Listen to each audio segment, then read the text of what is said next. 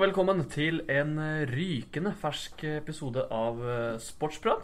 Podkasten som kanskje har det kjipeste navnet i Nord-Europa. Det kan eh, faktisk hende. Har, har det vært kåringer på det? Jeg vet ikke. Jeg har ikke sett uh, podkastkåringen når det kommer til navn. Men Sportsprat er ikke veldig oppfinnsomt. Det kan vi ikke skryte på oss. Vi, hvis det er noen som har noen forslag, så Men det er klart da blir det kjedelig om vi endre på hele konseptet eller hele logoen vår og sånn. Vi har fått logo, vi fikk Instagram, vi fikk Det ble veldig knytta rundt podkast, eller Sportsprat, unnskyld. Så det skal jo litt til at vi skal Ja, det skal litt til. Men uh, uansett, hvordan har, uh, hvordan har uh, helga vært? Uh, vært grei, den. Det har skjedd mye siden sist vi var på. Mats Hansen vant en Spellemann. Jeg, som jeg snakka om, jeg skulle kjøpe meg landeveissykkel etter sist. Det har jeg gjort. Du har gjort det? Yes. Hvor mye ga du? Kan jeg ikke si her. Nå må vi holde utafor offentligheten. Ja, Men under tre timer på grenserittet, det er innafor ja, men jeg kjøpte meg en landeveissykkel, da. Så Jo, jo, men altså, du, du kommer til å ende på grenserittet. Uansett om du har landevei, bare landeveissykkel, du kommer til å ende på Ja, det kan godt hende. Jeg tenker hvis uh, Vetteren rundt eller sånn, jeg ligger på 330 km, er det. Det skal du begynne med. Ja. Ja. Så det er første, første ritt, det. Lykke, Eh, til. Takk for det. Hvordan, det, hvordan står det til med deg, Kristian? Nei, Det er jo hektiske dager for en sportsjournalist. Rett før seriestart i fotball så er det veldig mye å gjøre. Det er jo Til helga så starter jo alt opp. Altså Kvikk starter opp, Tisteren starter opp, Id starter opp. Eh, Så det er eh, fullt kjør når du er sportsjournalist. Eh, Og så har jeg jo et lag sjøl, med ungdomslag som jeg følger med. Vi har hatt kickoff, og vi har kamper og treninger, så det, det, det går i ett. Men eh, det er sånn det skal være. Man kommer nå inn i den fineste tiden av året, vil jeg si. Man kjenner nå at de derre 20 minus i januar er liksom verdt det. Du er litt glad for at du ikke la på røret i Altså, hvis jeg har en favorittmåned i året Og så sier jeg ikke det bare fordi jeg har bursdag i april, men jeg syns april er den fineste måneden i året. Apropos bursdag. Ja. Eh, Ja, fint eh, det. Men apropos bursdag, så kan vi prøve å dra inn dagens eh, gjest òg. Ja. For eh, det lille jeg har gjort av research da, på forhånd, det, der står det på den engelske Wikipedia-siden til dagens gjest at han har bursdag både 8. februar og 2. august. Det er sterkt. Så da kan kanskje dagens gjest gi oss fasiten. Ja, velkommen, Kent Bergersen. Takk for det. Når har du bursdag? Det er 8. februar. Men jeg kjenner en som har bursdag 2. august òg. For det er jo 8. 8. i andre av jeg. Og så er en tidligere lagkamerat av meg, Viggo Strømme, har andre i 8. ah. 67 begge to, så Det var godt å få der kom den. Men tror du det står på engelsk Wikipedia fordi det er liksom 8.2? At de har bare snudd om det? Jeg tror det har mer med det å gjøre enn Viggo Strømme, egentlig.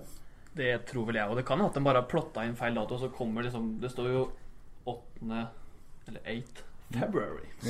February 8. Men altså. Wikipedia driver maser om å få penger hele tida. Hvis ikke de er bedre enn det, da nå, nå, nå trenger Wikipedia penger. Må lese opp på Kenta. Ja, eh, men eh, Kenta, altså, jeg skal bare nå lese opp for de som eh, har Altså, de fleste kjenner jo deg og din karriere, men Grue, Drøbak Frogn, Lyn, Rosenborg, Vålerenga, Wraith Rovers, Panionios, Strømsgodset, Stockport, Moss, FFK. Det er helt rett. Var det korrekt? Det er helt i Kronologisk. riktig- I, ja, i kronologisk. Ja. Og når jeg driver og forteller om livet mitt og hvor jeg har bodd hen og hele det greiene der, så, så er det de årstallene hvor jeg spilte i de forskjellige klubbene som er liksom eh, det jeg husker.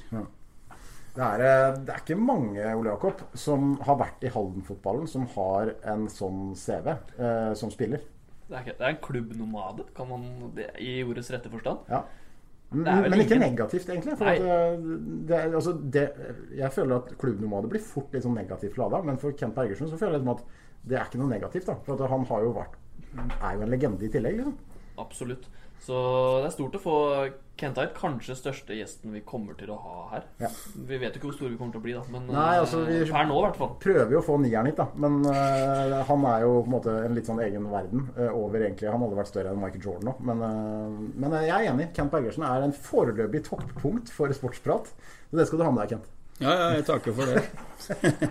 Du, eh, det er jo rett og slett sånn at det er bare noen dager igjen til det braker løs. Eh, bare så vi blir ferdig med den med en gang, eh, kampen på lørdag. Altså, jeg tror det var en del haldensere som har hatt litt sånn eh, Følt det sitra litt og vært spent til seriestart. Og dere har slått Fredrikstad og dere har gjort bra resultater. Og så ser de 6-0-tap mot Kjelsås. Altså, det- fikk litt bakoversveis. Det, det fikk kanskje dere òg. Ja, en litt sånn ambivalent uh, følelse, faktisk. For vi spiller egentlig en ganske god kamp lenge. Egentlig en halvtime. Og er mye, mye bedre enn Kjelsås og burde leda med to-tre mål. Og Så fikk de ett eh, mål på en langpassing fra egen 16-meter over til motsatt 16-meter, hvor det blir en liten sånn feil av Dardan og, David som gjør at de lobber inn eh, en skåring på blank gold, Og så kommer det to til før vi omtrent eh, rekker å komme oss etter den, og 3-0 inn til pause, liksom. Så og omtrent rett etter vi kommer ut fra pause, så er det to kjappe til, og så er det fem, og så blei det seks. Og Nei, så det var, det var, en helt merkelig fotballkamp. For vi gjør veldig mye bra, men vi blir utrolig straffa, og de er veldig effektive. Og, og så, samtidig så var det en kamp som jeg har ønska meg mot en sånn erke-norsk annendivisjonsmotstander, hvor vi liksom får sett hva er det, hvordan blir hverdagen vår nå når vi skal over i den divisjonen. Og den blei så brutal som jeg kanskje frykta at det kunne bli. Men på en annen måte. Mm. For at jeg blei overraska over at vi var så spillsterke. Vi spilte jo nesten av banen en halvtime. Og så Samtidig så veit jeg at vi kan ha noen svakheter i vår spill, vårt spill som vi på en måte må prøve å dekke over litt i, mot enkelte motstandere. Og de klarte å få avslørt en del av de, pluss at det, i tillegg så er det helt utrolige avslutninger de har. Det sitter jo i kryss og hjørne og alt mulig i tillegg. så og de skåra på seks av sju sjanser, og vi hadde jo fem. Så Nei, så det var en veldig rar Så jeg har hatt en litt sånn rar følelse. Liksom, skal, liksom, skulle tro at nå fikk jeg de negative svarene som jeg kanskje har vært ute etter for å se om, om liksom, vi har noen svakheter. Men jeg, liksom, jeg klarer ikke helt å være der. Jeg ser jo at vi har svakheter. Altså Når vi slipper inn seks mål, så har vi jo det noen steder. Men jeg blei ikke noe jeg, jeg, Samtidig så ser jeg det er så mye enkle ting vi kan rette på der, som gjør at jeg tror vi skal klare å viske bort de. Så det var greit å få den nå. Uh, ja, hva tror du, Jakob? Altså, du, du, har spilt fotball sjøl. Altså, når en får en sånn smell da, rett før seriestart, så tenker jeg at det, det, kan jo slå ut på flere måter. Da. Er du redd for at det kan ha blitt en liksom knekk for sjøltilliten etter mange gode resultater, eller? Ja, det er vanskelig å svare på, men 6-0 er alltid tungt. Og mange av spillerne sa jo kanskje at det var lenge siden de hadde tapt så mye. Kunne ikke huske sist de hadde tapt så mye. Samtidig så De jeg har snakka med, har vel sagt det at de er fornøyde med prestasjonen sånn i første 30. Tok med seg mye positivt. Det har vel litt samme forholdet til kampen som det Kenta hadde. Så jeg tror at uh, mot uh, Sola til søndag, lørdag, lørdag. lørdag så um, er gutta klare igjen. Han nullstilt, har glemt kampen på uh, nå er det mot Kjelsås. Men bare først og fremst Sola. Simon Sola eller Sola eller Ikke Sola. Nei, men man sier man legger, Sola. Men tjukk L, eller? Jeg er litt usikker, Kenta. Du er mer bereist enn du Nei, men jeg pleier å ha veldig rart trykk på veldig mange forskjellige navn, så jeg tror ikke jeg skal driste meg ut på det. Nei, jeg vil gjøre Sola er vel kanskje ja, det mest normale å si. Men uh, jeg snakka med en del etter kampen da, uh, når vi fikk høre resultatet. Og det som er sånn typisk haldensk da, det er det jeg fikk høre. Ja, men da var de vel litt høyt oppe da, og trodde de var noe. Ikke sant? Og så fikk de den smellen. Og det er liksom, men det er liksom typisk reaksjon da, når man bare hører resultatet. Men eh, dere har jo hatt usedvanlig gode resultater i treningskampene. Eh, kan det ha sneket seg inn en liten sånn følelse Nå så ikke jeg kampen, så jeg kan ikke si det, men at spillerne kanskje eh, at det var en liten vekker. da. At altså, her er det beinhardt. Du blir straffa hvis du gjør feil. Eh, og det er ikke så enkelt som det har vært. Ja, altså Jeg har jo prata veldig mye om dette hele vinter. Jeg føler at vi har hatt litt for dårlige treningskampmotstandere i forhold til hva vi trenger i forhold til det nivået vi skal spille på i, i serien. For at eh, vi, jeg tror at eh, veldig mange av de kampene og motstanderne vi møter, så kommer vi til å få vårt svære strev med å forsvare oss. Og så har for mange av kampene på en måte vært at vi har ført kampene og, for, og på en måte sluppet unna og gjort uh, feil. Uh, og nå blei vi det til gangs, men, allike, men, allikevel så klarte vi å dominere kampen på en måte i, i lange perioder. Og det, det overraska meg litt, da. Og da må vi på en måte finne miksen mellom der som gjør at vi skal få de resultatene som vi trenger fremover. Men tror du dere er bedre hvis dere legger dere lavt og blir angrepet på? Eh, altså, er det, er det liksom mot et medium andredivisjonslag, tror du det er større sjanse for at dere tar poeng hvis dere ligger og forsvarer det? Ja, jeg tror dette er helt avhengig, eller motstanderavhengig, og hvor gode motstandere er. Og hvor, hvor er styrkene til motstandere. Og, det, og sånn drev vi i fjor i, i, i tredjedivisjon òg. Lag som vi følte at vi visste vi var mye, mye bedre enn. Kunne jeg ha en mye mer offensiv uh, inngang til. I motsetning til andre lag som vi visste at vi kunne bli straffa hvis vi på en måte spilte sånn og sånn. Så, og disse begrensningene der, og det kommer vi jo til å bruke foran hver eneste kamp uh, nå. Så vi må vite hva vi møter, og hvordan vi skal unngå å avsløre våre svakheter. Og så får vi Eh, se om vi klarer å få brukt styrkene våre, selv om vi må gjøre det i enkelte kamper. Men du har hatt uh, Kenta som trener, Ole Jakob, uh, i 2017-sesongen. Uh, var du med rundt her? Altså, jeg, da, som har levd noen år lenger enn deg, husker jo Kenta som spiller. En ekstremt leken kantspiller som likte å drible spillerne gjerne, en, gjerne to ganger òg. Han, han, han, han minna jo litt Selv om jeg ikke altså jeg, Pappa spilte sammen med Drillo. Han fortalte om Drillo hvordan han var som spiller. Uh, og litt likhetstrekk kanskje mellom Kenta og Drillo der, men som trenerfilosofi så er det ikke så mye likt igjen. Men eh, beskriv Ole Jakob, hvordan er Kent Bergersen som, som trener? Kent Bergersen er en eh, flink trener. Eh, veldig god til å vise øvelser. Det er jo ikke noe vits at vi spillerne gjør øvelser vi skal gjøre. Altså Tekniske øvelser og sånn gjør jo Kenta bedre enn oss. Mm. Så Men eh, inkluderer alle på feltet. Eh, kan jo jeg være en av de første å si. Det var ikke sånn at jeg fikk eller spilte altfor mye i en, eh, en elver på A-laget. Fortjent sådan, men allikevel så føler man at man har et godt forhold til Kenta likevel. Så jeg syntes det var veldig morsomt å være med det året jeg hadde Kenta som trener. Og ja. Har nå en fin assistent i Jørgen òg, som jeg tror eh, utfordrer han på noen punkter. Har sikkert noen fine samtaler de, de imellom. Mm. En kanskje hakket mer taktisk sterk assistenttrener enn det f.eks. Haris Juklo har vært. Selv om Haris også kan veldig mye fotball, så tror jeg Jørgen utfyller Kenta på en litt annen måte. Mm. Ja, det var ikke noe gærent om det vel, Ja. Nei da, det er hyggelig å høre at eh, tidligere spillere kan si positive ord, og i hvert fall når man ikke fikk veldig mange minuttene, kan man vel si. det blir fort litt negativt forhold til treneren når ikke du får spille noe særlig. Ja, man gjør det, men, men eh, det er nok altfor mange fotballspillere da som ikke evner å se egne begrensninger, sånn som jeg ser det. Jeg ser jo godt at jeg skulle ikke spilt noe særlig mer enn jeg gjorde, jeg, og det er helt, eh, helt fint. Men det å liksom bli sur på en trener fordi man ikke spiller, det har jeg aldri skjønt noen ting av. Å få et dårlig forhold til personen fordi man ikke får slippe til på fotballbanen, Aldri... Men er det litt sånn Altså Du har vært med i fotballen lenge, Kenta. Er det litt sånn generasjonsgreie? Og unge spillere som vokser opp i dag, har de litt for stort selvbilde i forhold til tidligere? Altså Det, det var mitt inntrykk da i flere idretter. At de tror de er kanskje bedre enn det de er. Det kan nok hende. Det er mange som sier det. Og det det er vel kanskje litt sånn Det er jo en helt annen generasjon. Det er ikke noen tvil om det. Jeg hører jo de som har vært fotballtrenere i mange mange år, forteller om det at det er en helt annen måte å behandle folk på nå enn det var tidligere. Og er mye mer hårsåre. Og du må, du må på en måte ha en helt annen pedagogikk inn mot, uh, mot spillere i forhold til det. Så, men det er en del av det å være trener. Det er å, å, å lære hver enkelt spiller du har i troppen, hvordan du skal kommunisere med dem, hva de tåler, hva de trenger for å ta et løft til. så, eller at de ikke får seg en skikkelig en så de omtrent dupper under. Så, og det er en del av greia.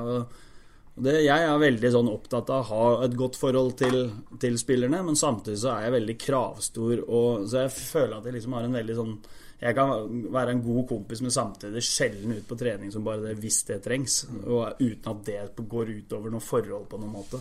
Så, og det, den der, det er der, den tror jeg er viktig for å være en god trener. Men Det er jo en kultur, da. En, en slags takhøyde som blir satt av en kultur eh, mm. over tid. Mm. Og det virker jo som du har klart i kvikt. Altså, måte, de vet hva de, de, får da, med deg, på en måte. Ja, gjennom, gjennom, måten jeg er på, ærlighet og sånne ting, så tåler du å få noen tøffe tilbakemeldinger, på en måte, føler jeg da.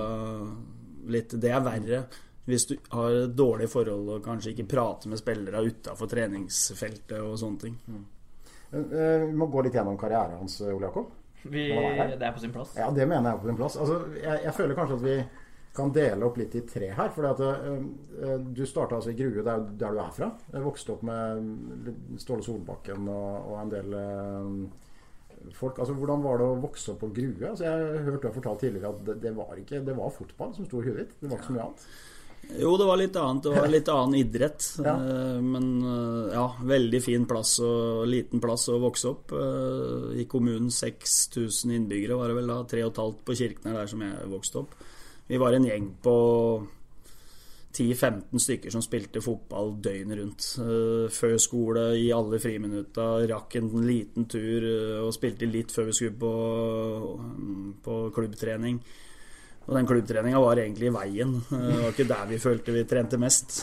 litt kjedelig trener med å stå og slå innsidepasninger og lære dette terpe på ting som ikke var like moro rett fra trening der igjen og på ny samling med gutta og spilte fotball og helt til vi ble ropt inn om, om kvelda. Så i tillegg til dette så drev vi jo med, med alt mulig annet. Og håndball og bordtennis og ski og friidrett og terrengløp og var jo med på alt. Men de fleste kjenner jo til deg, Kenta, og Ståle Solbakken. Men var det noen andre Du snakka om 10-15 spillere som, Eller 10-15 gutter som sprang rundt der. Var det noen andre som lykkes eller kom på et visst nivå som fotballspillere? Ja, det var liksom jeg og Ståle som liksom blei de som blei mest uh, kjent. Men vi hadde en som var bedre enn oss i ungdommen, som heter Stig Østerud. Som fikk uh, verken jeg eller Ståle fikk obligatoriske landskamper på ungdomsfotball. Var på samlinger. Jeg var i hvert fall Ståle tror jeg ikke var på det heller. Han fikk jo A-landskampene. Mm. Og Stig han tror jeg har en 20 gutte- og juniorlandskamper. Eh, og havna i Kongsvinger og spilte der et par sesonger på toppnivå. Mens enda vi, Ståle var i Grue og jeg var i Drøbak på nivå 2.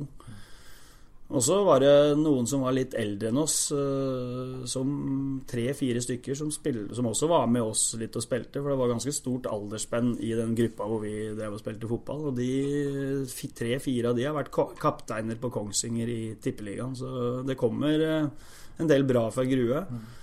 Og så etter eh, vår generasjon så tok det lang tid før det kom noen igjen. Men nå, han, nå er vel Harald Holter, som er sønn av en som er to-tre år eldre enn meg, som jeg spilte mye med, er jo nå i Kongsvinger og spiller på nivå, nivå to, da. Men var det, der, altså var det, det all den leken på Løkka som gjorde at du Som forma deg til den spilleren du ble? Altså i forhold til den lekenheten og teknikken og sånn? Ja, absolutt alt. Mm. Jeg blei jo litt kjent for den overstegsfinta, og det Jeg gjorde jo ikke noe annet. Eh, det var det Jeg dribla til jeg mista ballen hver gang og tråkka over ballen én, to, tre, fire og fem ganger og kunne gå begge veier og holdt på. Det var liksom Det var der det kom. Hva hadde du syntes om deg selv som spiller, tror du? Eller du som trener, da, nå? Nei, jeg mener jo at man har bruk for en spiller som klarer å skape ubalanse i et fotballag aleine. Eh, og det, jeg syns du liksom ser mindre og mindre av det. Det er veldig mye kollektiver og, og prate om relasjoner og spille sånn og sånn, men altfor lite av de som klarer å gjøre det sjøl. Eh, så jeg følte jo at jeg var i alle lag jeg har spilt, så føler jeg at jeg var liksom en viktig bidragsyter til at vi kunne vinne fotballkamper. Og det ga meg alltid en selvtillit. Jeg var jo, når jeg var spiller, så hadde jeg en helt sinnssyk selvtillit. Jeg bare stelte meg opp når dommeren skulle blåse i gang kampen, og så bort på bekken og så at han sto og skalv i knærne. Og det var liksom en sånn god følelse. Ja, det vil jeg tro. Det er jo en, en haldenser som har Uh, som jeg og Ole Jakob kjenner godt, du kjenner han jo du òg, som har liksom Haldens mest berømte finte. da Eh, Overstegsfinta til Anders Viken har jo blitt snakka om i mange mange år. Du er kanskje litt ung til å huske hans landsdager, Ole Jakob? Jeg husker det ganske godt. Ja. Eh, tidlig 2000-tall der, kanskje. Mm. Så var han på sitt aller beste. Da var jeg jo på stadion, men så nok kanskje på fotball på en litt annen måte. Jeg var mest borti gressbakken på stadion og rulla nedover. Ja. Eh, men jeg husker jo overstegsfinta til Anders Viken. Den, eh... den var godt innarbeida. Altså, han hadde øvd så mye på den. Eh, og jeg regner med det er noe du har hørt om, eh, Kentan. Men altså, nå kommer det altså en trener nå som han er jo trener på 07-laget til eh, Kvikk i Andersviken, så nå er vi to i Kvikk som har legendarisk overstreksfinter. Det er uh, spesielt. Det var litt sånn med Kenta sikkert. Alle visste jo hva som kom, mm. men allikevel så gikk man på det. Mm.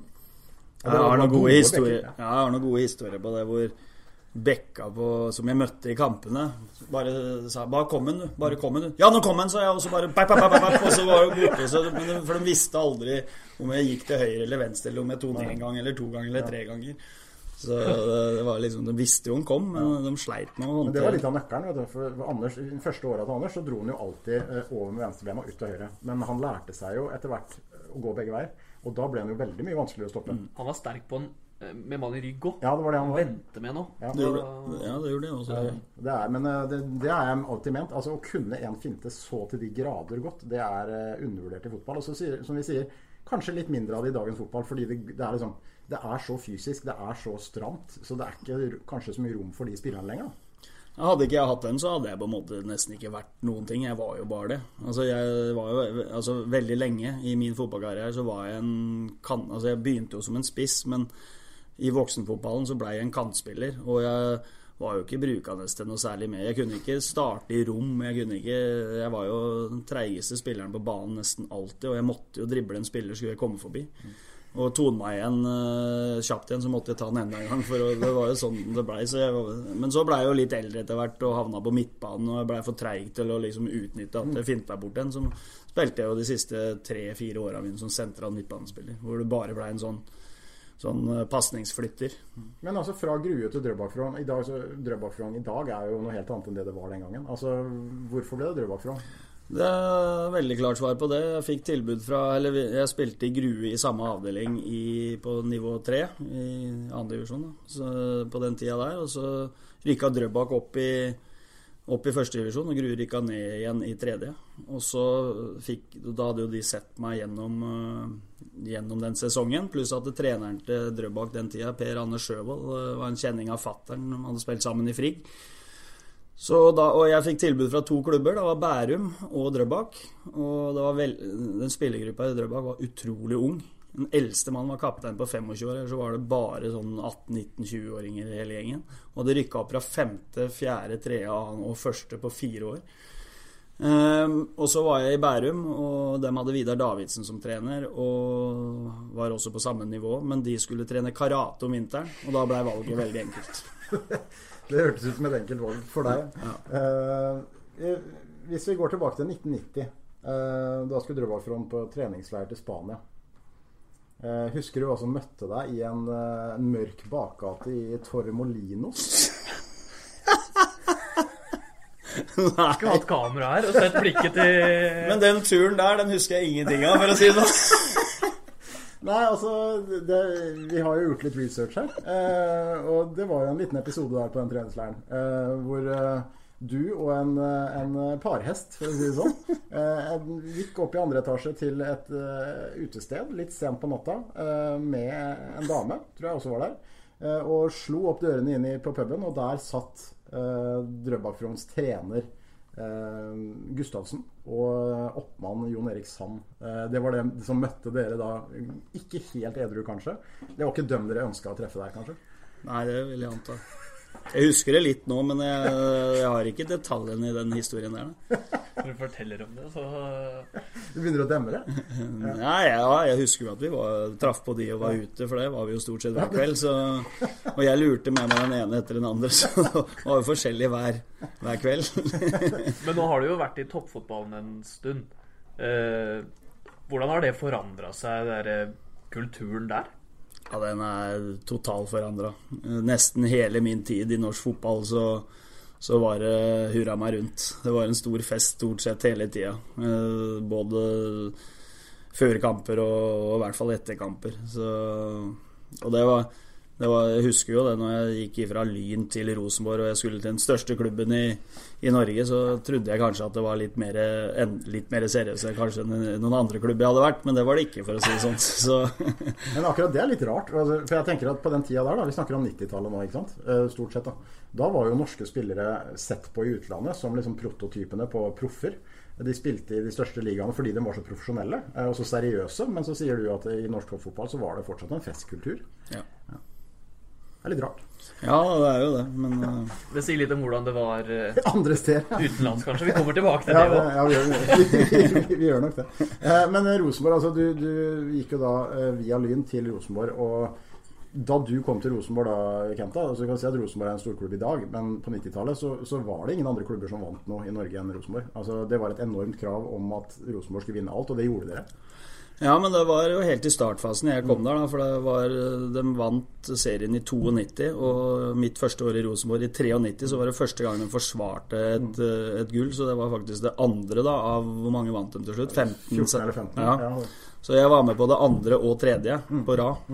Så det var ikke noe sånn at, liksom, at, de vant hvert eneste år den gangen, men de gjorde jo det i etterkant. Det var da de etablerte på en måte ja. denne kulturen. Ja. Men hvordan var det å komme inn på den tida der med de spillerne vi alle har hørt om, eh, den gjengen da, eh, og Eggen som trener. Altså, hvordan var det for deg å komme inn, komme inn i det?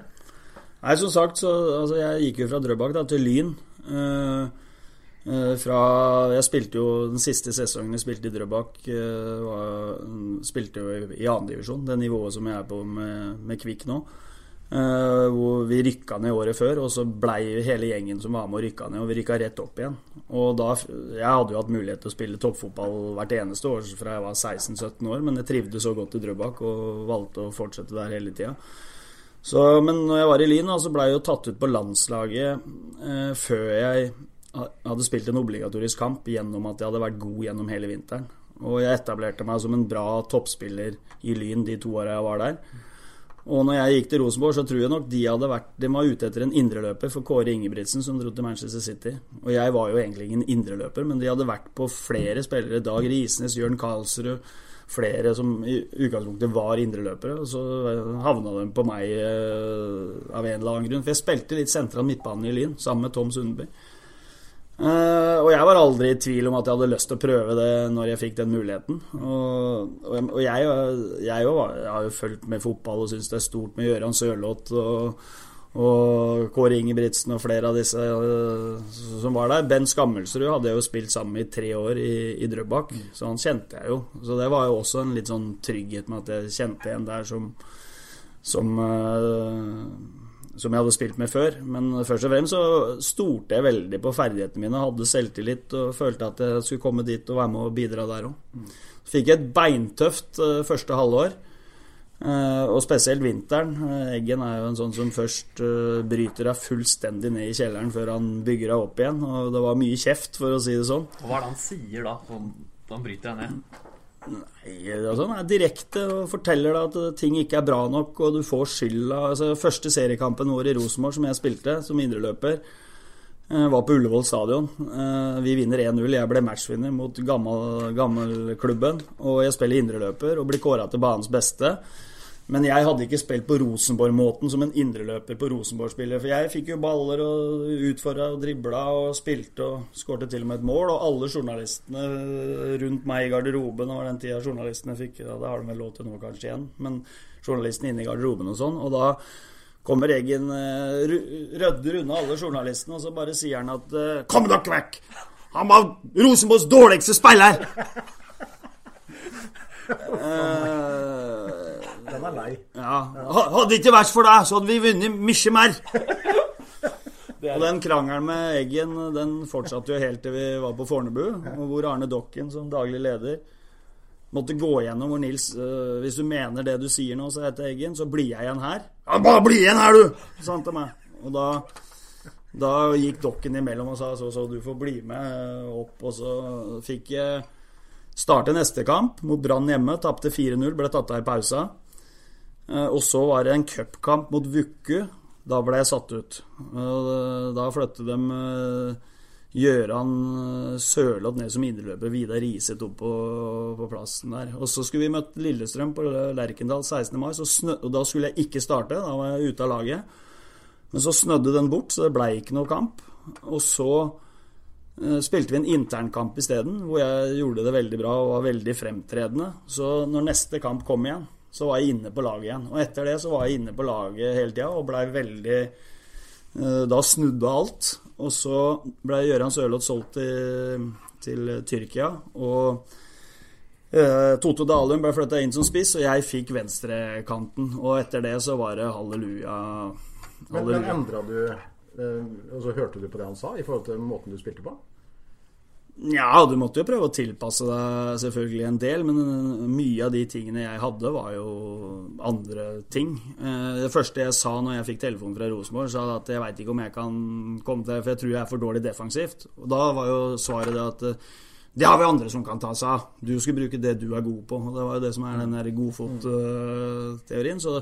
Men jeg har, aldri, jeg har, aldri, løpt så mye som jeg har gjort når jeg spilte indreløper i, i Rosenborg-systemet. Eh, to ligatitler da, eh, med Rosenborg, og så ble det Vålerenga. Ja. ja. Hvorfor det? Fikk nytt tilbud fra Rosenborg på en ny toårskontrakt. Alle tippeligaklubbene i Norge var interessert i meg etter de to åra i, i, Rosenborg. Og jeg fikk et uh, samboerbrudd midt mellom de to sesongene i, i Rosenborg, og dem flytta hjem. Og jeg ønska å flytte nærmere barna mine. Og da sto det helt til slutt mellom Stabæk og, og Vålerenga, og da valgte jeg Vålerenga litt av at jeg liksom alltid hadde litt med klanen og, og det greiene og hadde egentlig lyst til å spille for den klubben. Så da valgte jeg det, framfor litt usikker Stabæk som akkurat kom opp. Husker du om mye skriverier den gangen? Nå er vi 95 Nei, 95. Jo, 95. Mye skriverier om at Kent Bergersen og Vålerenga det var liksom en perfekt match da i forhold til spillestilen. Ja. Mm. Litt sånn bohemklubb og litt sånn. Eh, hvem var som trener Vålerenga da? Da var det Vidar Davidsen. Ja, det var Vidar. Da, ja. Hvordan, eh, hvordan, eh, var den opplevelsen å spille for Vålerenga? Nei, det var gøy å spille der. Og jeg fikk veldig godt uh, forhold til supportere og selvfølgelig de andre spillerne i klubben og alt mulig. Men jeg liksom Å spille i en klubb i en storby på en måte blei liksom du, Det var ikke på samme måten som det var i Rosenborg, hvor liksom alle visste hva som var. Masse folk på kampa. Liksom hele byen var liksom i Rosenborg. Så liksom følte jeg liksom at det, liksom, det var ingenting, bortsett fra kampa. Så det ble, jeg fikk ikke den der fotballfølelsen liksom gjennom Vålerenga. Og i tillegg så eh, Vi hadde jo et bra lag på papiret, men vi klarte aldri å få ut uh, potensialet i det vi hadde. Så i 96 så rykka vi jo til og med ned.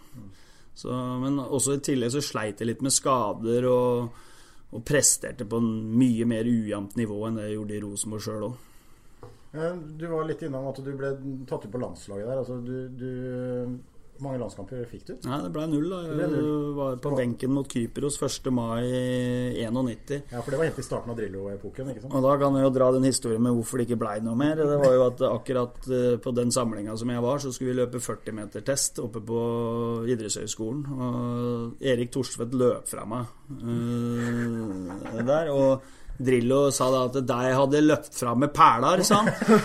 Og etter det så hadde, hørte jeg aldri noe mer fra landslaget. Men det var, det var, jo omtrent altså Det var mange som mente at du burde fått flere landskamper på den tida der. Det var ikke få aviser Jeg mener jo sjøl det ubeskjedent at det var akkurat Altså de seks åra som jeg spilte med Lyn, Rosenborg og Vålerenga, så var jeg kanskje en av de bedre kantspillerne i Norge. Men han valgte jo Jostein Flo. Mm på min plass. Men jeg spilte, Mini kom jo tilbake til Rosenborg når jeg var der. Og Mini satt på benken når jeg spilte, men han var på landslaget. Så det er trenerens valg. Du kommer vel ikke lenger unna Kent Bergersen i spillestil enn Jostein Flo? Og Nei. det sier vel litt om Drillo sin filosofi. Ja. Klinka langt opp på Kent der og ja, tatt duellen. Det hadde funka ja, dårlig. Ja. det er ikke sikkert han har slått Brasil sånn, på en annen måte, men uh, Kent hadde passa bedre inn på Brasil. Ja, ikke sant? Ja, spilt mot Norge. Det er det han hadde. Mm. Uh, men det, det, ble jo utlandet, da, uh, etter Vålerenga. Uh, Rate Rovers. Eh, et lag Jeg vet ikke om du har vært den på Championship Manager, Ole? Det har jeg vært. Ja, det er nok litt, uh, litt før min tid, holdt jeg på å si. Ja, det er jo en klubb som eh, En, en kjenner jo gjennom disse spilla navnet på veldig mange klubber. Ja, det er trist nesten, dette greiene der. Sånn, kan for mye. Kan for mye. Men uh, hvorfor Race Rovers?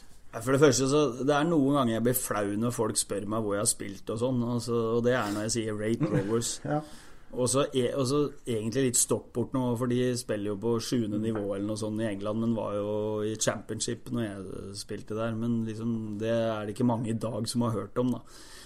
Nei, det var eh, Altså, kontrakten med Vålerenga gikk ut, eh, og så skulle de halvere lønna mi, og jeg var ikke helt fornøyd med det, og vi rykka jo ned. Og ja, jeg ønska å egentlig prøve meg i utlandet. Jeg var jo 30 år på den tida der og hadde lyst til det. Og da Eh, plutselig så dukka det opp via via altså Faren til Vetle Andersen fra nede i Kristiansand eh, hadde litt kontakter i Skottland. Og så skulle sønnen hans ned, og han hadde jo spilt der før, ned og prøvetrene med Rate Rovers. Og så skulle de ha inn noen spillere, og så spurte han om jeg skulle være med. Så dro vi ned dit og trente to treninger, og tredje dagen så spilte vi mot Rangers på Stark Parks mot Paul Gascoigne og Brian Laudrup og hele stjernegalleriet 2-2 på Stark Parks.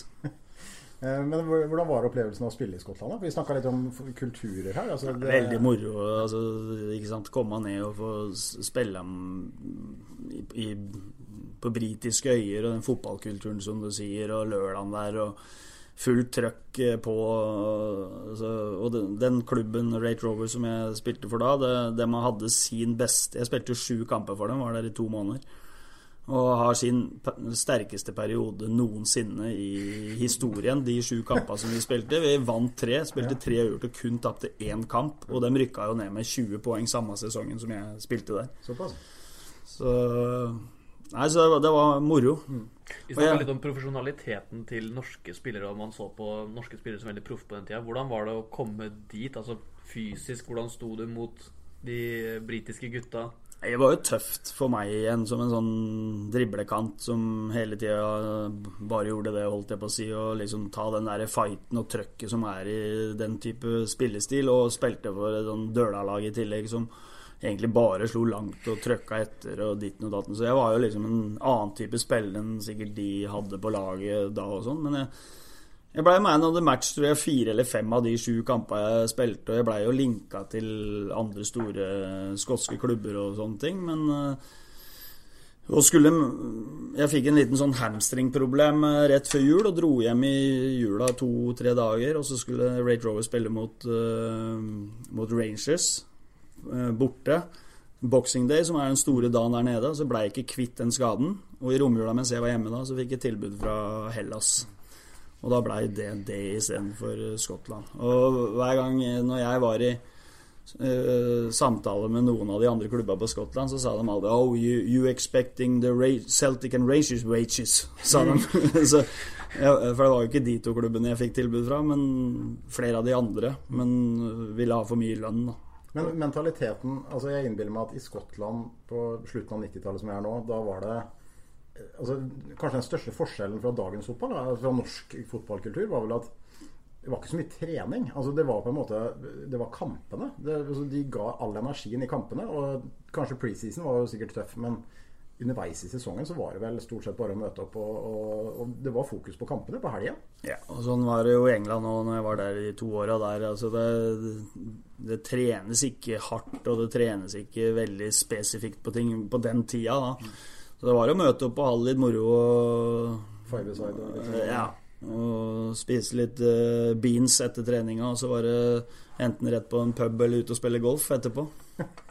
være klar til lørdag. Og det var noe av dette som imponerte meg mest med spillere der Når jeg så hvor på en måte lite de trente, hvordan de klarte å få ut det ekstra, lille Ikke lille ekstra, men de store ekstra kampene. For jeg fikk nesten sjokk i forhold til tempoet, hva spillere klarte i forhold til hva de la ned i hverdagen.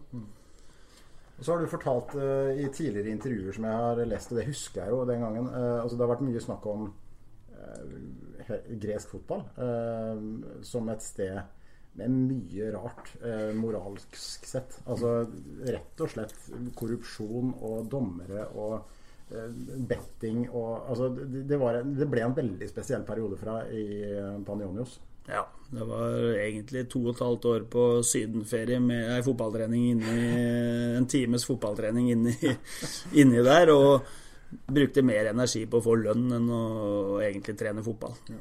Men, men, altså, det, det var um, Du har jo sagt dette tidligere, så jeg vet ikke, du får si hva du vil. Men altså, så, klar, så tydelig da, for dere som spilte der, at det foregikk uh, muffins, rett og slett? Uh, ja.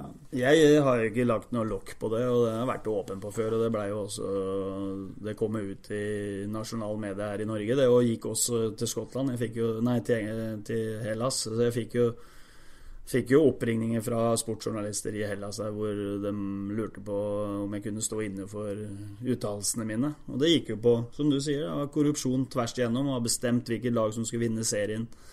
Eh, før serien startet, Olympiakos og Panathinaikos hadde hver sine underklubber som jobba for de. Uh, en av gangene jeg skulle, skulle på kontoret, klubbkontoret for å hente, få lønn, så fikk jeg beskjed av kontordama at uh, presidenten hadde tatt med seg all penga som lønna skulle brukes til, til å betale lønn uh, i en bortekamp som vi hadde en avgjørende kamp i forhold til å holde oss unna nedrykksstrid. Jeg var ikke med til kampen fordi jeg var i streik. Jeg gadd ikke å spille fordi jeg ikke hadde fått lønn på lang tid. Uh, og så satt jeg spent og fulgte med på den kampen og så om, liksom, hvor, om jeg kunne se noe tegn til om det liksom var sånn. Det var ikke så lett å se, og vi tapte kampen. Og I og med at vi tapte kampen, så trodde jeg at han presidenten hadde med seg penga tilbake igjen. Så jeg troppa opp på kontoret dagen etterpå og lurte på om jeg kunne få penga. Men da var det tre grekere som sto foran meg i køen og hadde fått, fått de penga, så da måtte jeg gå enda lenger og få lønn. Jeg fikk sjekker med, må med datert en måned før hele tiden. sånn at du, sant, Da holdt de deg på gresset en måned. En måned så kan du gå i banken, da er den i orden. Så går du i banken, så var det ikke dekning på den sjekken. Eh, jeg satt på benken i en kamp eh, hvor vi møtte et av disse lagene der. Så var, for så det var ti meter offside på en av spillerne våre, og så, sier jeg Må jo være offside? Og så sitter presidenten ved siden av meg, så sier jeg bare viser han det der eh, tegnet med, med fingra sine på penger ikke sant, at de hadde brukt. Så Nei, så det var mye, mye dritt. Men samtidig så Vi vant jo et cupmesterskap der de har vunnet det eneste den klubben har vunnet, er jo tre ganger. Han har vunnet cupen. Og jeg har fått vært med på én av de gangene de gjorde det der nede hvor vi slo Myggen og Strande. Panathinaikos 1-0 i finalen. Var det ville scener når dere vant? Eh, ja, helt, helt, vilt. Jeg har jo bilder av det med når vi kommer det, Den ble jo spilt på Kariskaki stadion i, i Pireus, og vår klubb var jo veldig sentrumnært i Aten. Bare en fem-seks kilometer fra der og der. hvor vi hele turen inn til Nesmirni, som var vår lille by i Aten der, den, det var jo fullt med folk hele veien, og det satt folk oppå taket på bussen, og det var helt, det helt vilt. Men mista, mista, du litt sånn trua på eh, rett og galt i fotballen eh, når du hadde vært der? også? For det, det, det, må jo, liksom, det må jo sette, seg, sette noen spor, da. Jeg har jo en historie til, og vi, gjennom den cupseieren så så kvalifiserte vi oss for cupvinnercupen, og, og, så skulle vi spille mot et kypriotisk lag. Og så skulle Roy Helge Olsen fra Norge dømme den kampen. Og presidenten var jo på meg med en gang. Vi reiser til Norge, må, dette må vi ordne, sånn at dette er i orden og sånne ting. Sommerhuset i Aten og det ene og det andre. Så sa jeg, sa jeg at dette kan du bare glemme, for sånn er ikke norske dommere. Jo, jo, jo, er du dum, eller? Og da, og da dro de fram det at jeg tror du Norge hadde fått straffe mot Brasil i VM hvis ikke det var penger involvert. Ja, de trodde det var det. Ja. Så, det er jo rene mafiavirksomheten, rett og slett. Så, men jeg, jeg, sånn jeg har skjønt det, ned, altså, skjønt det nedover i de landene og litt Balkan og, og alt der, så, så veit jeg jo at det, at det pågår sånne ting. og det, Nå veit jeg ikke åssen det er nå, men det var i hvert fall sånn på den tida der. Jeg var, spilte jo Rett etter jeg kom ned til Hellas òg, så hadde vi rykka opp. Uh, for den klubben var nede i andredivisjon den eneste gangen de har vært der. Så jeg blei henta der den, til jul der det siste halvåret før de rykka opp. Og blei egentlig henta for å skulle spille topp, på toppnivået. Så jeg blei faktisk ikke så mye brukt heller det første året i andredivisjon. Uh, eh, og da hadde vi sikra opprykket og skulle spille mot et lag som kjempa om nedrykk, hvor vi fikk beskjed om at, være, at vi skulle ligge under 1-0 til pause. Og jeg skjønte ingenting. Det var masse dealing og inne i garderoben og folk inn og ut og prata om det ene og det andre. Og, så, og jeg skjønte ikke så mye, jeg hadde jo akkurat kommet ned der, selv om det var en nordmann på laget da, som kunne forklare meg litt. Så vi lå under 1-0 til pause, og så masse greier igjen i pause. Og så spurte hva skjer nå. Nei, nå kan vi gå ut og prøve å vinne kampen. Så ble det 2-2, og de rykka ned, for de var avhengig av et annet resultat da, for å overleve der. Så nei, jeg, jeg levde helt greit med det der og visste at det var sånn noen steder. Jeg, der som jeg har spilt fotball i etterkant i England og Norge, så tror jeg ikke det fungerer sånn. Nei, men altså, det, ikke, det, var ikke bare Hellas. Altså, Juventus, altså den skandalen mm. som ble ulla opp der, altså, det var ikke Det var, det var i særlig Syd-Europa og andre kulturer, da, så var det helt normalt. Og kanskje er ennå, som vi sier det. Er jo de store klubbene her som har ekstrem makt mm. i land hvor de er. Altså Juventus, Pan, Panaikos, Olympiakos, de laga der. Jeg tenkte den makta, altså Juventus-sjefen da, eh, med Fiat, var ikke det, og Berlusconi i Mila altså, Det er ikke bare fotballfolk. Altså. De, de sitter dypt inn i maktens korridorer. Og det er klart det, det er noe helt annet enn det vi kan gjøre kjenner. Ja, ja. Men hvis du går inn på følger med på fotballresultater i de forskjellige landene og ligaene, og du ser at det er uavgjort, eller de ligger under de tre-fire største klubbene i alle de landene der, mm så kan du bare gå inn og sette penger på at de kommer Ja, det kan jeg si med en gang, for såpass mye har jeg fulgt med. At, Et lite bettingtips der. Ja. ja, den, den er fin. Og det, og det, tror jeg ikke er tilfellet, for å si det sånn. Nei, ikke sånn. Um, men da spesiell tid i uh, Panionios. Uh, og så var det hjem til Drammen. Ja. Uh, Strømsgodset. Kom hjem solbrun eh, fra Hellas etter to og et halvt års eh, ferie. Og sleit med å få meg klubb. Eh, litt godt i glemmeboka, tenker jeg, og litt sånn. Og så kjente jeg jo noen trenere og sånn som jeg hadde fra før. Jens Martin Støten, som jeg hadde i Drøbak siste året jeg var i Drøbak, i Strømsgodset. Fikk muligheten til å dra og trene med dem, og fikk en sånn korttidskontrakt der. To og en halv måned. 18. mai til 1. august fikk jeg kontrakt der. Og så gjorde det veldig bra der. Spilte sju kamper, skåra fire mål. Uh, og, og dem ønska meg med videre. Uh, og jeg fikk uh, en tilbud om en ett og et halvt års kontrakt. Og jeg ville ha to og et halvt. Og, og så var det litt sprik i, i lønningskrav og hva de ønska å tilby. Og, og, jeg gikk bare hardt mot hardt og, da, så, og, var sikker på at de kom til å, å ettergi, at jeg hadde gjort det veldig bra. Men da blei det nei, og da sto jeg der egentlig helt på flatmark, egentlig. Og litt uh, hamstringproblemer faktisk da òg. Og så ei uke etterpå så fikk jeg da en telefon hvor jeg hadde muligheten til å reise ned til Stockport i England. Ja, altså Stockport uh, Og jeg må jo si en liten kuriositet, da. At jeg har sett eh, Kent Bergersen i aksjon Oi. for Stockport. Uh, jeg bodde jo i England på, i, da han var i Stockport. og jeg var på en kamp i vi var på tur til London, eh, og så dro vi på eh, Loftus Road. Altså? QPR. QPR. QPR Stockport eh, i 1999, kan det stemme? Det stemmer. Ja. Så det, det, har jeg sett. Det var en veldig fin stadion, forresten. Favoritt, liten, intim liten, stadion. Intim stadion. Favorittklubben til Kent Hansen, kjent fotballprofil i Halden. En av få i Halden som heier på QPR. Yes, Ute og melder fint på Facebook der når det går både bra og dårlig? Ja, det er ikke så ofte det går bra, da. Men de få gangene det går bra, så er han, så er han på. Husker du Kenta i den kampen? Nei, altså Jeg husker jo at han spilte, for han var norsk. Ikke? Så det var jo litt gøy. Jeg var der med en kompis, og vi satt jo og så litt ekstra på, på Kenta. Jeg husker ikke hvordan, hvor mye du spilte, hvordan du gjorde det. Det er lenge siden. Men eh, jeg husker du spilte. Eh, men hvordan var eh, oppholdet? For det som du sier, Stockport var jo den gangen en championship-klubb. Det var jo en, en litt sånn eventyr, egentlig. For det er jo et lite fillested. Altså, det, er ikke, det er ikke akkurat eh, Manchester eller Liverpool vi snakker om. Eh, jo, det er jo, jo Manchester. Det er rett på utsida av Manchester, men, altså, men altså, det er jo ikke en stor by i seg sjøl, da. Nei, det er det ikke. Det var også helt tilfeldige greier, det der. Det var jo han Terje Liverød som, som var kompis med Paul Walls. Mm. Uh, vært i et eller annet noe greier med han, sånn at han ble kjent med han. Og så var assistant manager Eller ja, assistant manager i Stockport, eh, Dave Moss. Var i den klubben. altså Han via Paul Walls der trengte en kantspiller som kunne spille på begge sider. Og fikk muligheten til å trene. Dro ned, trente én trening, spilte en reservekamp og fikk tilbud om kontrakt. Eh, så så fort gikk det. og og ble, da var jeg liksom Da var jeg Det var nesten egentlig for godt til å være sant, egentlig. For det er mye skada, masse tull i Hellas.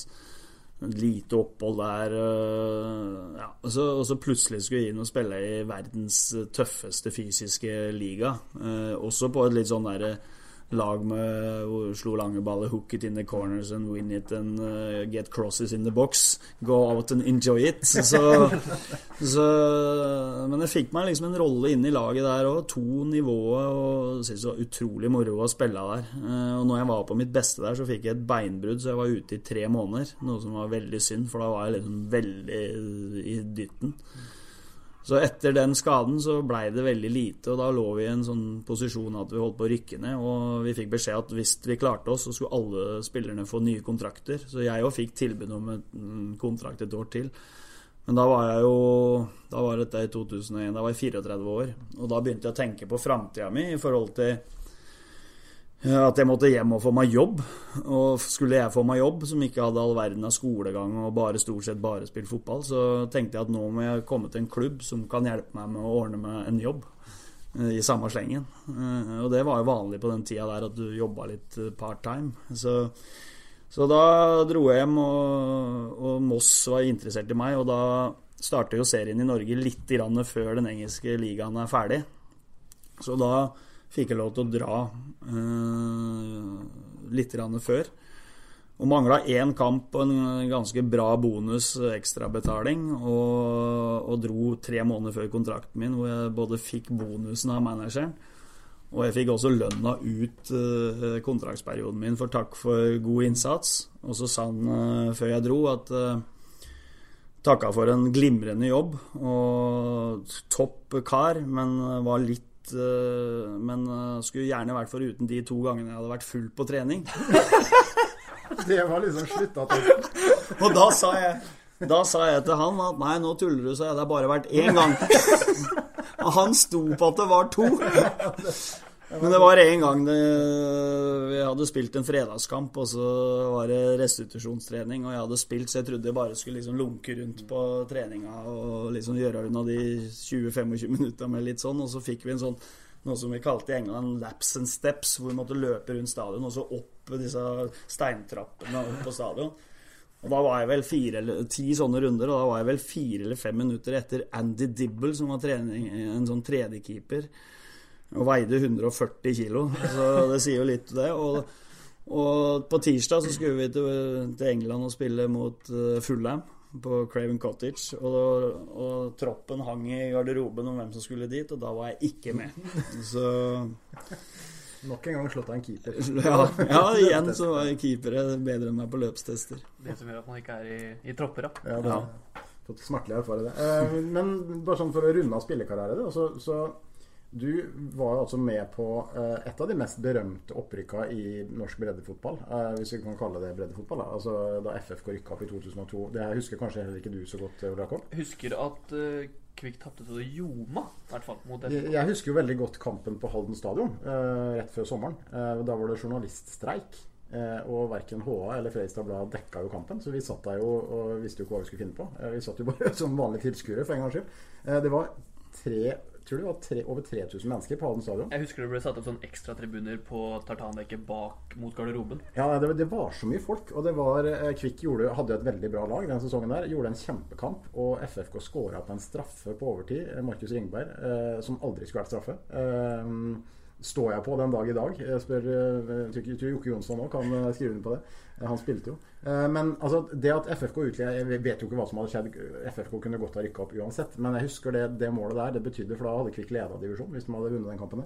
Så Kvikk hang med lenge fram til den berykta kampen på Freistad stadion, eh, hvor jeg husker jeg var. Og det er jo som haldenser og fotballmann så er vel et av de mørkeste kapitlene eh, jeg kan huske. For det var Snakk om å bli blåst over ende uh, av et lag. Uh, altså, jeg, det var et eller annet som var sånn ustoppelig med FFK den høsten der. Det var bare sånn, det var ikke et spørsmål engang.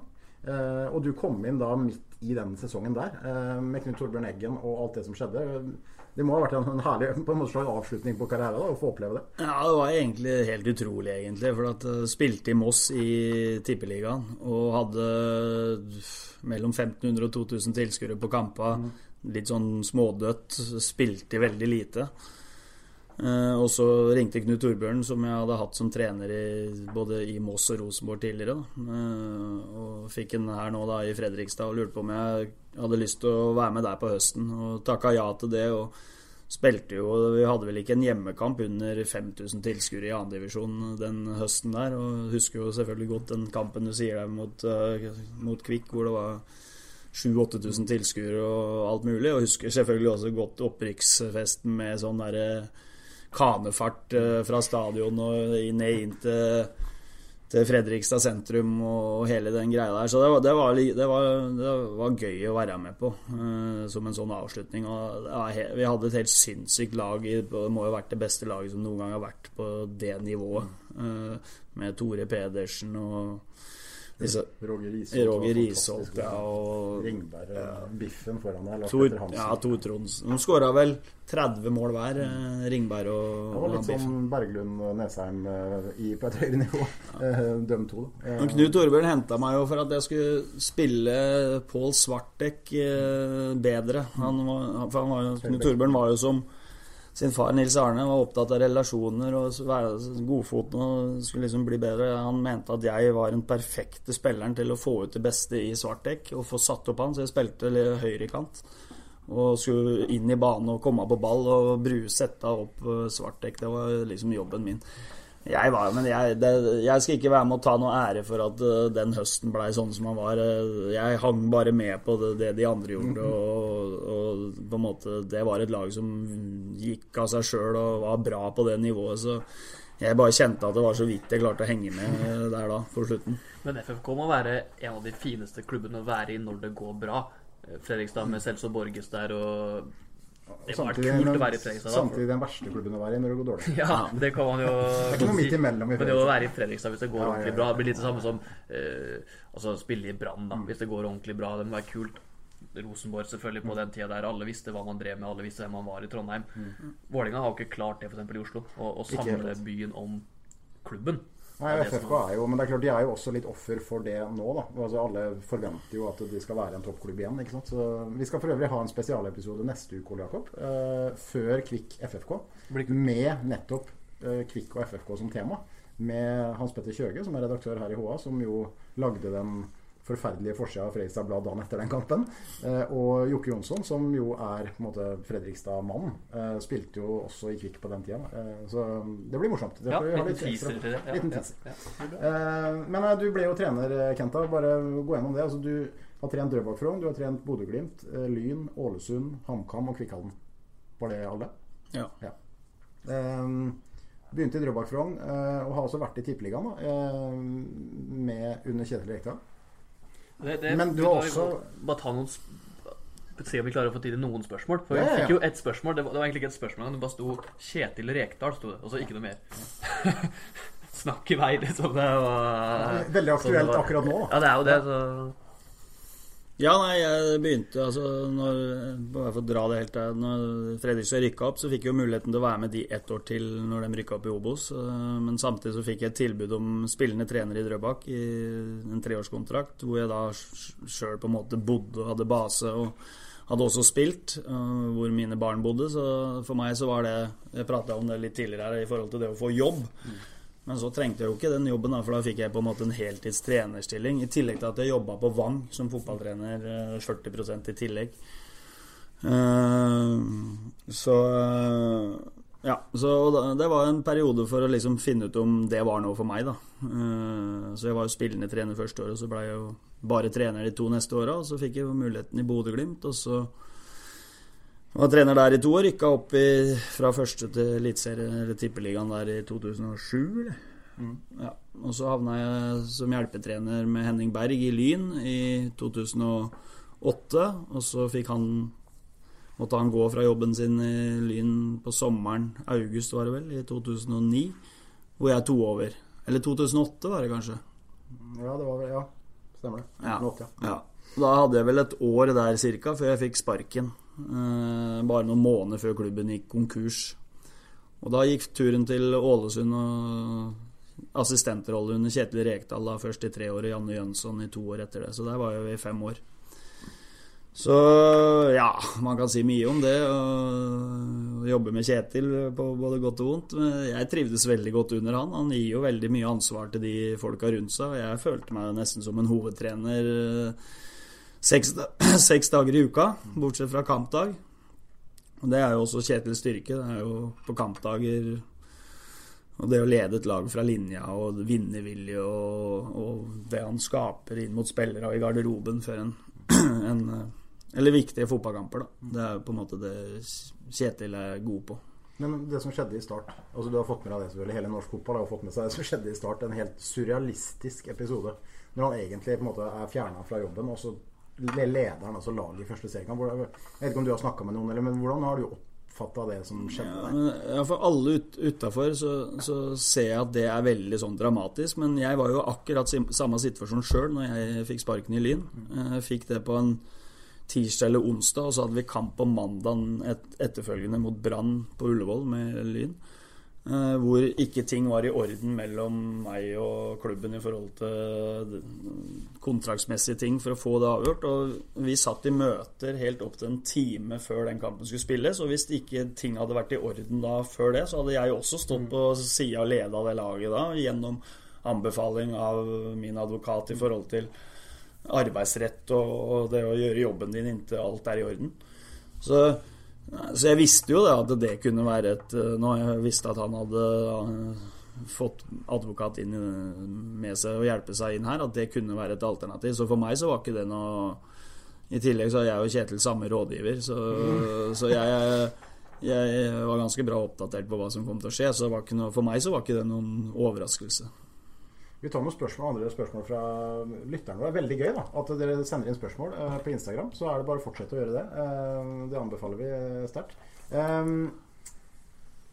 hvordan var det å ha fast bord på Baronen og Baronessen?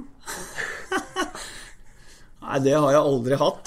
Og så misunna jeg veldig Tom Sundby, som hadde eget glass med navnet på henne i Exit, uh, het det vel. Det som var over uh, barokk i, i, Oslo.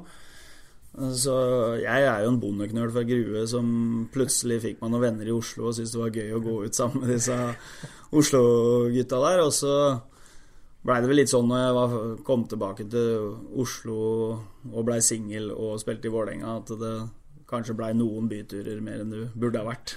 Men fast bord har jeg vel aldri hatt. Hvem har spurt om det? Ja, det? Vi oppgir aldri våre kilder. Nei, ikke sant. Men du er på det mer sånne useriøse spørsmålet. Jeg er på det litt mer uh, fotballseriøse. Du vet jo hvordan jeg er der. Ja, uh, du har jo vært trener for en del gode spillere. Uh, Mikael Barantes. Jeg vet ikke om du var i Lyn da Mikkel og gutta var der? Var det... Nei, Mikkel dro litt før. Ja. Men jeg hadde gode Jeg har jo trent Lucas Prato, blant annet. Ja, ikke sant? Som, uh, landskamper for Argentina og spiller for en av de største klubba i Argentina. Han ble jo fryktelig aktuell i Copa Libertadores ja. der nå i, senest i vinter. Ja. Men hvordan er det på en måte Du har trent de, og så er du i dag med Peder Nomell og Øystein Lumland Ikke et vondt ord om dem, men Nei. å se forskjellen hvordan Jeg skjønner spørsmålet, og det er på en måte ikke noe for forskjell. Altså det, er, det er litt det, sånn som folk utafra tenker stjerner og ditten og datten, men folk er folk. Og fotballspillere er fotballspillere. Og jeg er fotballtrener, og jeg Uh, er veldig engasjert i det å være det. Og, og, jobber alt jeg kan og prøver så godt jeg kan hver eneste dag jeg er på trening og prøver å, å gjøre de bedre og laget bedre og alt mulig sånn. Så det er, det, det er, på en måte ikke noe forskjell. Jeg, jeg, er akkurat den samme treneren i dag som jeg var, eller forhåpentligvis bedre. For det, det føler jeg at man alltid blir som fotballtrener. Du lærer noe nesten hver eneste dag. Uh, så, så for meg så er det Eh, liksom det, det, er helt uh, uvesentlig, egentlig, hvem det er jeg trener. Kan du ta de vanlige spørsmålene på Kent, da? Ja, ja. Det er fint, for Han har jo spilt med så mange og mot så mange gode spillere. Veien blir jo til mens du går her. Ja, det er det eh, vi har noen sånne faste spørsmål. Det som er viktig da, Kent, er at du er eh, ærlig, og at du svarer bare det som faller deg inn. Jeg har jo skjønt at jeg er ærlig, men jeg må jo få si det at det, det blir jo litt mye at jeg har vært Jeg, jeg, altså, jeg lik, var jo en litt sånn gladgutt og og det hørte med at man var litt sosial og kosa seg litt innimellom. Men eh, jeg tror nok ikke jeg hadde liksom gått hele den veien hvis det bare var det. Men det, det er en del av det å være fotballspiller var holdt på. Det var annerledes for 20-25 år siden. Det er ikke noe tvil. Um, det, her er, det her er jo det avgjørende spørsmålet for enhver som er opptatt av fotball. Hvem er verdens beste fotballspiller? Ja, jeg er jo ikke i tvil om det. Og hvem tror du jeg tipper? Jeg håper og tror du tipper Messi. Det er helt riktig. Hadde blitt overrasket. Godt å høre. Eh, din verste motstander eh, i karrieren? Uff, det er vanskelig, men en som jeg ikke likte veldig å møte, var Jokke Bjørklund, som spilte midtstopper back i, i Brann. Eh, da hadde du noen knottemerker rundt akilleshælen når du møtte han, husker jeg. Og han møtte jeg faktisk igjen i første kampen jeg spilte i Skottland, for da spilte han for Rangers. Der smalt det alltid. Beste medspiller? Ja, den er jeg alltid veldig klar på. Det er Tom Sundby. Mm. Han var fantastisk god. Ja, Han kom jo fra et proffopphold i Iraklis i Hellas og var landslagskaptein når jeg fikk spille med han. Og når jeg og han var på lag sammen i, på trening i der, så kunne de andre egentlig bare gå hjem. Da fikk de ikke låne ballen engang. Var, det, var det Steve Nickel som tok ja. bena benet hans? Ja. ja en landskamp mm. mot Skottland. Mm. Uh, tidligere Liverpool-hardhaus. Um, Høydepunkt i karrieren? Det er jo vanskelig, men fotball dreier seg om å vinne ting og sånn, så det å også vinne de seriemesterskapene med som spiller med Rosenborg og cupen i Hellas er stort. Og så er alle opprykk som trener helt fantastisk. Uansett om det er på sjette nivå eller om det er på toppnivå, så er liksom opprykk eller vinne serien er det største. Jeg tror, jeg tror ikke jeg har sett mange personer være gladere enn det du var etter Vesteråsen-kampen i fjor. Nei, det er, det er, nesten ekstra stort når du er trener, for du har liksom ansvaret for hele greien, og du legger ned så utrolig mye jobb, og så blir du utrolig glad i de folka du jobber med. Og du veit det. Og jeg syns det er enda større i en sånn klubb på nivå med Kvikkhallen, hvor jeg veit folk har jobber, studerer bruke fritida si til å komme på trening og gidde å få kjeft av meg hvis det er nødvendig hele tida. Så jeg var utrolig glad, og så følte jeg at det var helt avgjørende for min trenerkarriere òg. Sånn, I forhold til at jeg skulle få mulighet til å fortsette å jobbe med fotball. At det lykkes. Eh, og det gjorde vi. Og jeg er glad for at jeg liksom kunne fortsette å jobbe med Kvikk her, for jeg har blitt veldig glad både i klubben og menneskene jeg jobber med. Favorittreisemål? Det har jeg ikke noe, noe sånn spesielt. Jeg, ikke, jeg, liker meg best hjemme i sofaen med fjernkontrollen og ser på fotballkamper. Men eh, jeg tar meg jo en tur bort litt her og der. Da. Jeg er litt på, i Marbella, litt i Palma. Uh, noen turer på Gran Canaria når, uh, når, det er ferie og sola står, står, der. Jeg liker sol, da. Mm. Liker å slappe av litt i sola. Mm. Uh, vi har det spørsmålet her til spiller, Ole Jakob. Mm. Men jeg vet ikke hva Kent Bergersen vil svare. da det er kanskje vanskeligere for en trener? Jeg tror jeg vet svaret, men du kan jo fyre løs. Eh, hvem, eh, av alle spillerne i Kvikk, hvem er det størst forskjell på når det gjelder evner i egne og andres øyne?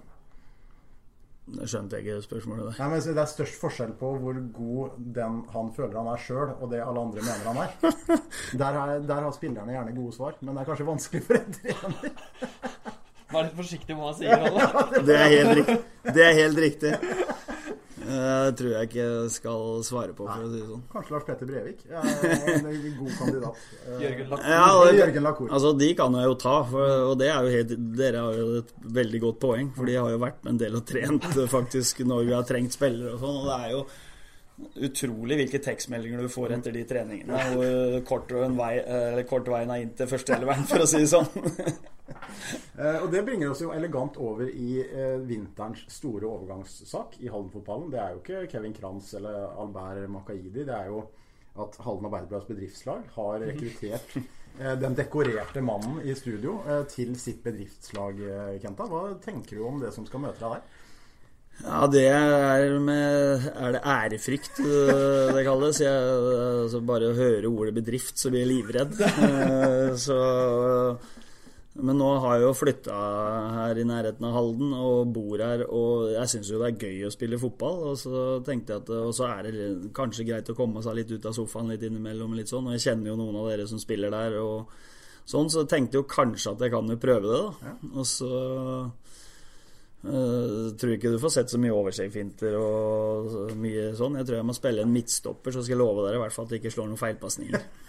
det høres lovende ut. Hørtes litt som Jørgen Lacour på det bedriftslaget. Det er vel, uh, hvis du ser hvis du, Hvordan er det? Nei, Det er et eller annet med å se spillet. Uh, så ser du Nei, han er spillet. Altså, ja. Moralen er at han føler han er spillet. Ja, ja, det er. Så det er, her, her, ligger lista høyt. Her er det mange med store der, der, er ikke jeg. uh, jeg. Men jeg er ikke der på det, det som overrasker meg Altså, Jeg er jo en sånn vinnertype, men jeg begynner ikke å grine hvis jeg ikke vinner en fotballkamp. liksom. Altså, Da er det en ny fotballkamp som kommer rett rundt hjørnet. Og jeg veit at på, liksom, på, sånne nivåer det er så mange som er så superseriøse. Og det klarer ikke jeg å være når jeg holder på med sånne ting. Så sannsynligvis så blir lagkameratene mine litt irritert over at jeg kanskje ikke bryr meg nok.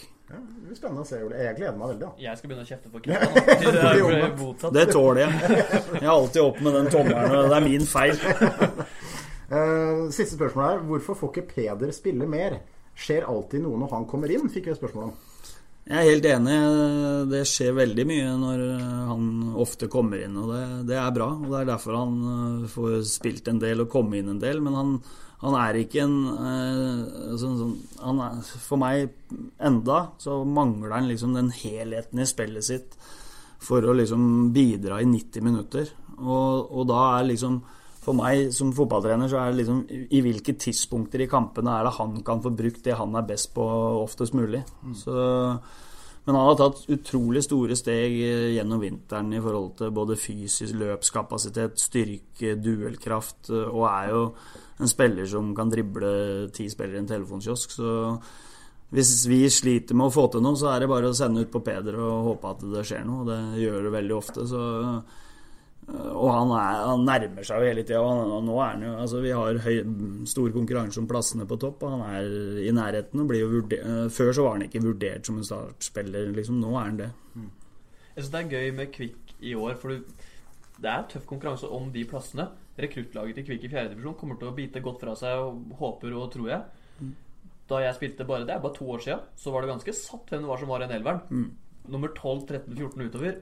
Det var ganske stor okay. forskjell. Mm. Eh, fra 11 til 12, egentlig. Eller mm. la oss si det var 13 da, spillere mm. som var gode nok. Mm. Nå er det 16-17 som fort kan ja. gå inn her og faktisk være aktuelle for en elver, da. Ja, jeg vil si altså Når vi reiser rundt med 18-mannstropper nå, som er liksom det som er vanlig, så mener jeg at alle de 18 kan gå inn og gjøre en veldig god jobb på det, på det laget. Og da enda så har vi kanskje to-tre til ute som ikke er i troppen, som også er veldig nære de igjen. Så så nei, det, vi har fått opp eh, en bra tropp. Man så det bare for å illustrere bredden nå.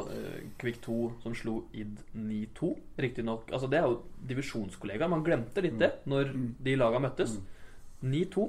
Ja, det, det, bringer oss jo elegant over at vi må jo nevne at det er jo seriestart på lørdag for Kvikk. Men fredag starter Tisteren, femtedivisjon, mot Torp. Eh, og lørdag starter Id mot Råde. Og så starter Kvikk 2 til mandag. Mm. Ja. Eh, og det er jo et eller annet med de breddekampene og de andre klubbene som er, har en egen sjarm. Eh, bare ta Id først, da. Eh, jeg så ikke den kampen, men jeg hørte at i andre omgang eh, Altså Første gang holdt Id greit følge, men i andre gang så hadde det vært så stor forskjell. Nå mangla vel Id noen spillere og sånn, men eh, så du kampen, Kent? Ja. ja. Eh, er det grunn til å være bekymra for Roar Hagens menn her, Ole Jakob, eller hva, hva tenker du? Både og.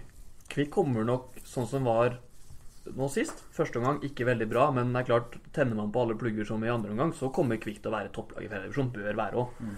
Sammen med FFK2, Sprint, laga der sånn, bør være helt, helt oppå. Det var flere innspillere som kom kommer Kvikk til å stille sånn her hver kamp sesongen ut. Og jeg svarte at sånn som jeg ser det, ja. Eh, en skadefri A-tropp. Det er jo det laget som mm. Det er ikke mange juniorspillere for eksempel, som kommer til å spille altfor mye så lenge A-troppen er skadefri. Og det er jo litt sånn det skal være. Det skal ikke være bare for en juniorspiller i Kvikk å komme inn og tro at han skal spille på rekruttlaget gratis, da, uten mm. å måtte gjøre en jobb for det. Mm. Så. Jeg håper jo at ID har på en måte litt den der innstillinga de hadde i fjor. da med, Kanskje det blir for tøft mot topplaga, det var det i fjor òg, men at de klarer å mobilisere da og få kamper litt mer inn i sitt spor. Og de har jo en herlig go i laget sitt, og en herlig sånn fighting spirit. Så vi får jo håpe at de, de, klarer det, så ikke de rykker ned. Fordi drømmen neste år er jo at Tisteren rykker opp fra femte, noe de har god sjanse til å gjøre. Og så at det blir ja, klikk uh, Hvis Klikk kanskje ikke rykker opp, men at de er i toppen, så det blir enda flere lokaloppgjør neste år. da må vi ha en fjerdedivisjon spesial. Ja. Men uh, vi begynner å sånn, gå mot en, en slutt der. Jeg, vi kunne snakka i timevis, føler jeg. Uh, vi burde nesten ha en Kent Bergersen volum 2-episode utover, ja. utover, høsten her. Uh, vi begynner som å nå en uh, grense. Ja, på tid. Ja, ja på tid. Ja, vi, nå er vi på uh, godt over en time. Begynner men, å bli eh, sent her også. Vi kan runde av med å spørre deg om magefølelsen da, foran sesongen til Kvikk. For du, du, og Prøv å være så ærlig du kan. Du sa jo før den Kjelsås-kampen at det ville gi deg mange svar, og så ble det kanskje litt begge veier. Men uh, har haldenserne grunn til den optimismen de har fått kanskje i løpet av vinteren? Det, det er jo en grunn til det. Ja, eh, det er jo det. Jeg syns det er veldig vanskelig sjøl, for jeg er veldig usikker på liksom de vi har møtt. Og, og, og treningskamper er noe annet enn en seriekamper og sånn. Men jeg, jeg, ser så stor spillstyrke i laget vårt, og, og, jeg nekter å tro at vi kommer til å slippe inn så lette mål og rare mål som det vi slapp inn i, i helga. Jeg håper at vi skal bli konkurransedyktige, og at vi har muligheter til liksom å kjempe i hver kamp om, om poeng. Så, så veit ikke jeg hva du mener med optimisme, og hva de folka rundt deg mener med Men vi, det, jeg er ganske sikker på at det blir en sånn kamp for å overleve mm. på nedre halvdel av tabellen. Alt annet skulle overraske meg. Men Eh, Kjelsås eh, har opprykksambisjoner i sin avdeling, og jeg mener at den første halvtimen der så, så det ut som vi spilte mot Id der òg. Mm. Men uh, fotballkamp varer i 90 minutter, og du, du, blir straffa når du gjør feil og er ukonsentrert på det nivået vi spiller på nå, kontra det vi har vært vant til tidligere. So, Sola? Lørdag? Ja, der uh, sier jeg, jeg sier en B. Ja. en klink B. Eh, vi får håpe det, for det er klart Få en god start her. Er, eh, Sola er altså bortekamper her, og nye, annet nyopprykka lag og entusiasme og en veldig sånn trøkking. Tapte 4-3 nå mot Egersund i helga. Viser jo at de kan skåre mål. Veldig kontringsfarlig og god på dødball. Så vi skal helt sikkert få stri og jobbe for seieren. Høres ut som Kent har koll på motstanderen. Ja, det gjør, eh, gjør det. Men skal vi komme med noen tips, vi òg, sånn før sesongen? Hvor tror vi Kvikk havner, så kan vi få opp den her igjen i oktober? Ja, jeg har en plassering. eh, Jeg tror Kvikk klarer seg. Eh, Jeg tror det kommer på ja, jeg niendeplass. Jeg er enda litt mer optimistisk enn det. Jeg har sett for meg sjuende. Ja. Den tror jeg Kenta tar, hvis Hvis Ja, den hadde jeg tatt. Ja. Men ser jeg at vi faktisk er så gode som det er, kanskje håp for å tro litt her, viser enkelte ting vi har drevet med i vinter, så, så liksom gjerne høyere for min del. Men jeg og jeg havner vi mellom eh, mellom ti og sju, så jeg er fornøyd. Det hadde vært fryktelig gøy hvis vi ikke hadde fått en god start. Eh, Det kommer folk på stadion, litt stemning, litt sånn som vi fikk på slutten i fjor. Og det er jo utrolig viktig for Halden som fotballby. da Altså Det spirer og gror talenter, landslagsspillere, eliteseriespillere. Altså, det er en positivitet i Halden-fotballen, og det hadde vært veldig gøy hvis vi ikke hadde Ja, det er så veldig viktig nå. Det er akkurat det å få den driven inn i en ny sesong. Med, nå skal vi bort og spille først. ikke sant? Hvis du får et bra resultat der for Fredrikstad hjemme, hvor det kanskje kommer eh, Håper vi at det kommer bra med folk, og vi viser oss fra en positiv side der at vi virkelig kan kjempe med Fredrikstad. Så får folk litt trua på oss, og da kan vi liksom dra det med litt inn. Da. Men vi har jo, ikke sant? nå spiller vi tre av de fire første kampene borte. Så etter Fredrikstad-kampen så skal vi jo bort og møte Levanger, som var i Obos i fjor, og Hødd, som vant cupen for seks år siden, liksom. Så, så ja. Vi, vi får ta en kamp av gangen, som man sier. Vi gleder oss. Vi gleder oss eh, veldig. Kent Bergersen, tusen takk for at du eh, var med. Det var hyggelig.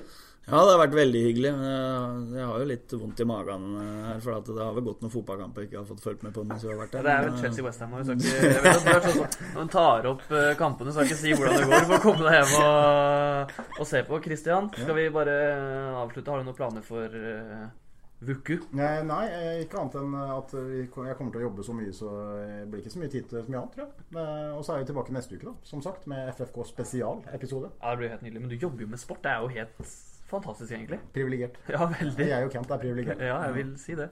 Jeg må selge noe hus innimellom òg, men eh, ellers er det går mye sport òg. Ja. Eh, Vi er tilbake neste uke med en spesialepisode, og takker eh, herved for oss. Har du et enkeltpersonforetak eller en liten bedrift? Da er du sikkert lei av å høre meg snakke om hvor enkelt det er med kvitteringer og bilag i fiken, så vi eh, gir oss her, vi. Fordi vi liker enkelt. Fiken superenkelt regnskap.